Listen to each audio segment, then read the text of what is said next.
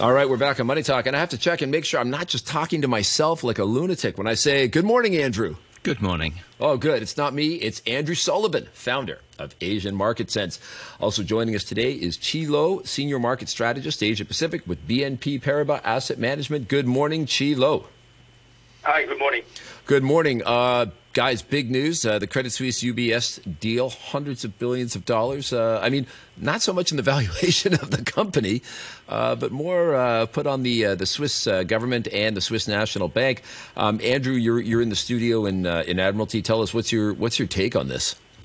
Well, I think it was a you know very much a loss of confidence in the in the Credit Suisse. They've had so many uh, instances over the last few years um, that you know depositors at the end of the day were getting worried, and the banks had to, the, the, the central bank had to step in and do something.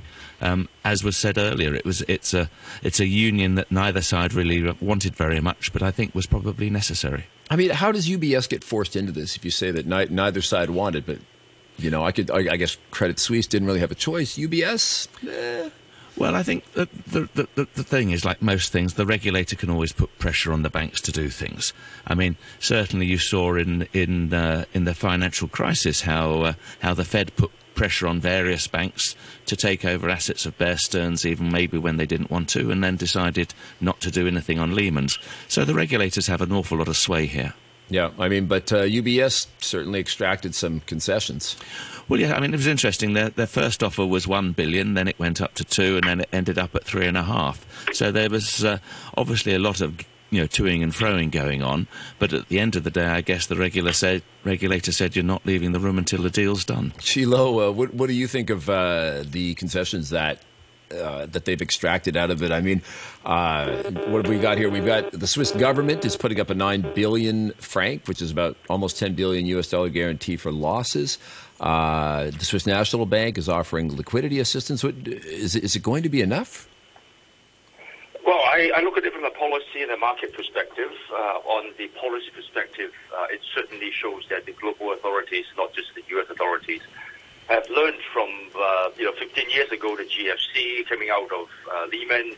Uh, the global system is facing a confidence crisis, and that, that's why the, the, the authorities uh, have to move. They have to move quick, and they did move quick. And this time, I think uh, what they've done is from a policy angle is the right thing. Um, you know, trying to uh, keep global confidence from collapsing, which is the most important thing. Uh, now, that to the policy part, then it actually relates to the market part. The market is looking at this whole issue again from the confidence uh, perspective, which affects the, the market assessment of the probability of recession versus inflation.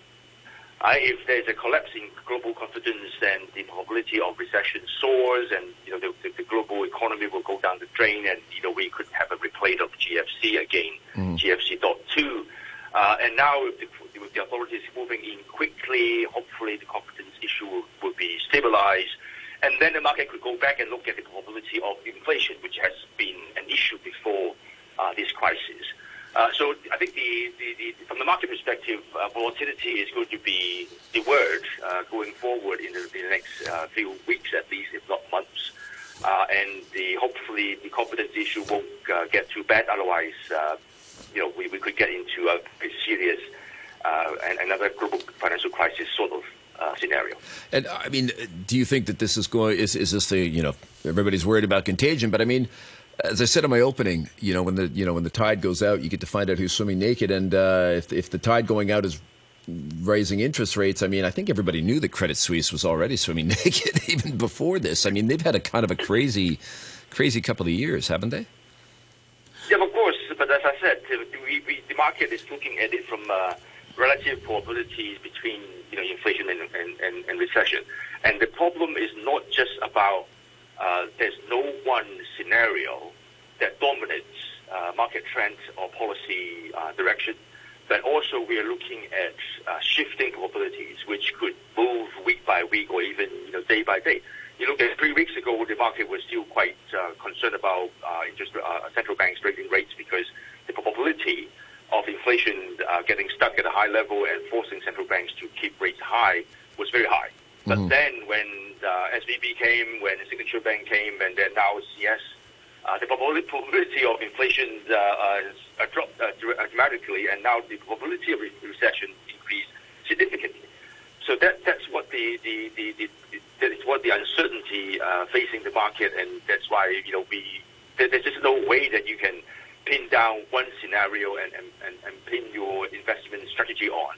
You really have to be tactical and, and move um, you know uh, along with what's happening in the market.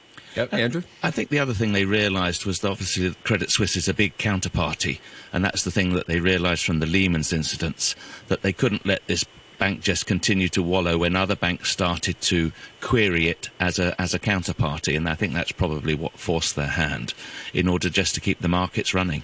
But you say que- queried as a counterparty. Is that is that different from everybody just straight on pulling their money out, which was happening at a frantic rate? Yeah, this is this is the difference between the depositors taking their money out and then on the trading floors, people being willing to accept uh, bonds or uh, transactions with Credit Suisse because they're worried about the financial backing. And I mean, bond, bonds, Credit Suisse bonds are uh, pretty much the, the word is that in this deal they've been they've been torpedoed, right? They're they're evaporated. Yeah, and uh, I mean, you were getting to the stage where uh, counterparties wouldn't accept Credit Suisse derivatives or uh, that sort of thing. So again, the markets were starting to see the threat to liquidity at the end of the day. Hmm. And and do you do you see this? I mean, I mean, there's some other banks that maybe. I mean, I mean, nobody's been quite as peculiarly uh, dramatic as, as Credit Suisse has been. I mean, Deutsche Bank was criticized for a long time as being very plodding. I think I think they've had their last year was actually the first good year they've had in a long time. Are there other banks that we should be keeping an eye out for? Well, I certainly think the American mid-sized banks are still going to be under a lot of pressure. Uh, and again, you're still seeing depositors taking their money out of those and putting it into larger banks. The European banks, as you say, they've been through a, a, a fairly tumultuous couple of years three or four years ago, and they seem to have got their house in order. Um, but I mean, the trouble is that you know these things are a matter of sentiment, and if sentiment is poor, then people will you know look to go to the strongest. And Chi Lo, uh, are there other? I mean, we, have just had an announcement, of, you know, literally as we went to air about uh, Signature Bank being taken over. Still no buyer for SVB's American uh, operations. Their UK assets were bought up by HSBC for a pound. Uh, but uh, are you worried about other banks in, in, the system? And I mean, how much capacity is there for regulators, central banks to uh, continue to clean up after these messes? Well, I, I, am worried about the global system because, as Andrew alluded to earlier, that counterparty risk and also uh, confidence issue, which is you know these two are quite uh, related together. Uh, once when you get the confidence uh, down in the doldrums and cannot get back up, uh, you could have very bad market sentiment and people keep pulling their money out from the banks. And even, you know, a sovereign bank could go into trouble if there's a liquidity uh, crunch uh, on the bank. So that's the, the authorities' biggest fear. Uh, I'm worried about that situation, but uh, at this point I'm not losing sleep because I think the authorities will have, well, they do have the tools to sort of, you know, backstop the, the loss of confidence uh, problem.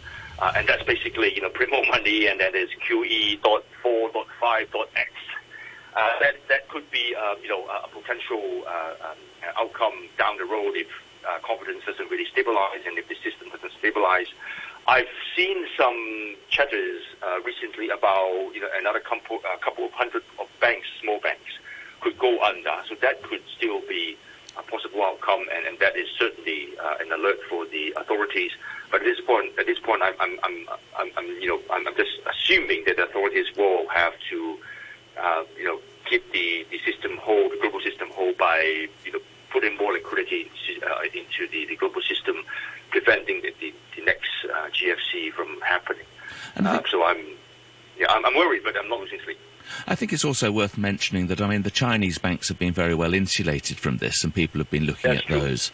But yes. uh, but the reality is the Chinese banks have their, or the Chinese financial system has its own problem with local government debt, and the fact that we still haven't had a uh, um, a, a, solution coming out from Evergrande that we've been waiting for, for seemingly forever. Mm-hmm. I mean, I do notice. I, I, wanted. I did want to ask about the impact on this side of the world. I'm looking. Mar- markets are down right now in in uh, Japan, Korea, and uh, Australia, where they're open. Um, but I mean, you know, 2008. Uh, people call it the global financial crisis. I call it the Atlantic financial crisis um, because we were fine over here. Canada was fine. Australia was fine, where they have very strong and stable banking systems. Are we seeing that play out again? I mean, Canadian banks are like, we're good. Australia's, you know, the last few days have been, we're fine. this part of the world seems quite okay. Should we be worried? Well, I think the trouble is that the, one of the major differences between the last time was the fact that then interest rates were, it was able to take interest rates lower. At the moment, with the, the threat of inflation, the central banks are going to be very reticent about uh, taking interest rates lower, and, and that effectively means that they, the only option they have is to print money, which is going to further fuel inflation, which is one of their, their biggest fears at the moment. That's what they're not supposed to be doing, right? Exactly. Chi Lo? No, well, I guess that again that goes back to my argument about the probability between uh, uh, inflation and, and, recession. And I do agree that the authorities at this point they do not have much of a choice. They will just have to uh, keep flooding the system with liquidity, which means you know quantitative easing. Because interest rate, yeah, they can cut it to zero, but then so what if confidence is not there? Um, so the, the only the, the only way out is we, we are going to see more liquidity come, coming into the system. But if confidence doesn't come back, I keep saying, you see this in China. China's problem is that there's no confidence in the economy, and no matter how much, how many times the PBOC cuts rates, cuts uh, the, the bank reserve requirement uh, requirement ratio, the economy doesn't come back up.